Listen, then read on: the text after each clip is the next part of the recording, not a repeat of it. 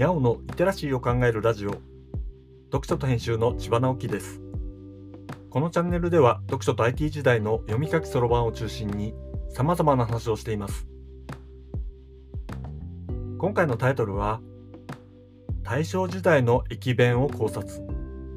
時刻表は読み物だからなの52回目です。日曜日は時刻表を読んでいます。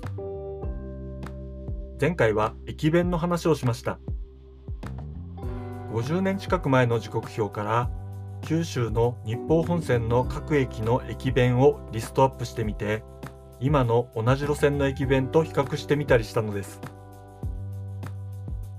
50年というのもかなり昔の話ですがさらに昔はどうだったんだろうという疑問が湧いてきました。それで1925年4月号を開いてみました。100年近く前の時刻表の創刊号の復刻版です。実はこの時刻表には駅弁は見つかりません。これは駅弁がなかったというわけではなくて多分各地の駅では駅に出入りを許された地元の人が旅客のニーズに応じていろいろなお弁当を売っていたと思うのですね。多分列車内での販売もあったと思います。北海道鉄道跡を寄港するという堀純一さんの本の中に大正時代の函館本線の鉄道事故のことを書いた章があって事故があった地域の蘭越町の町史を引いています。事故で亡くなった方の中に車内行商人というのが乗っているのです。事故に遭った列車は寝台車がある長距離夜行列車で多分今でいうところの特急列車みたいな位置づけなので多分車内販売があったのでしょう。普通列車にはそれはなかったでしょうけどお腹が空く人はいるわけで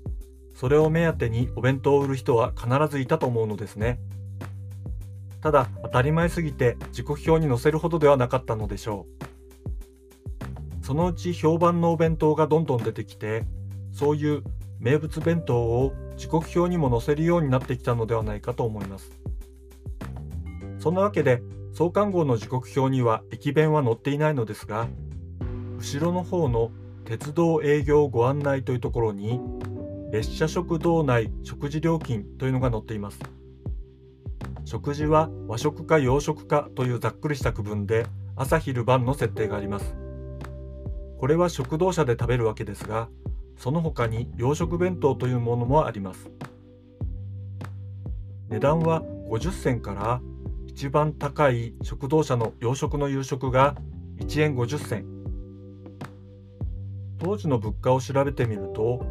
公務員の初任給換算で1円が2500円くらいですから一番安いものが1300円ぐらい一番高いものが7000円ぐらいの感じでしょうか。食べ物という観点での物価はレートが違うでしょうからもっと高いイメージかもしれません。まあこれは当時の急行列車でのことで今なら飛行機のファーストクラスに乗るくらいのイメージだったのでしょうね。創刊号の時刻表には連絡船の食堂とか食堂が設置されている駅とか鉄道省直営のホテルの料金というのも載っていて当時の鉄道のイメージを想像することができるのです。この鉄道営業ご案内のページはいろいろ面白いことがあります。当時の列車食堂の洋食ってどんなものが出されたのかも興味があってネットを検索すると面白い情報がたくさん出てくるのでこれはまた別の機会に話したいと思います。ひとまず今回はこれまで。読書と編集では IT を特別なものではなく常識的なリテラシーとして広める活動をしています。IT リテラシーの基礎を学べるオンライン講座をやっています。詳しい内容については概要欄のリンクからまたは読書と編集と検索して猫がトップページに出てくるホームページをご覧ください。この配信の書き起こしをノートで連載しています。概要欄にリンクがありますのでフォローいただけると嬉しいです。今日もワクワクする日でありますように。千葉直樹でした。ではまた。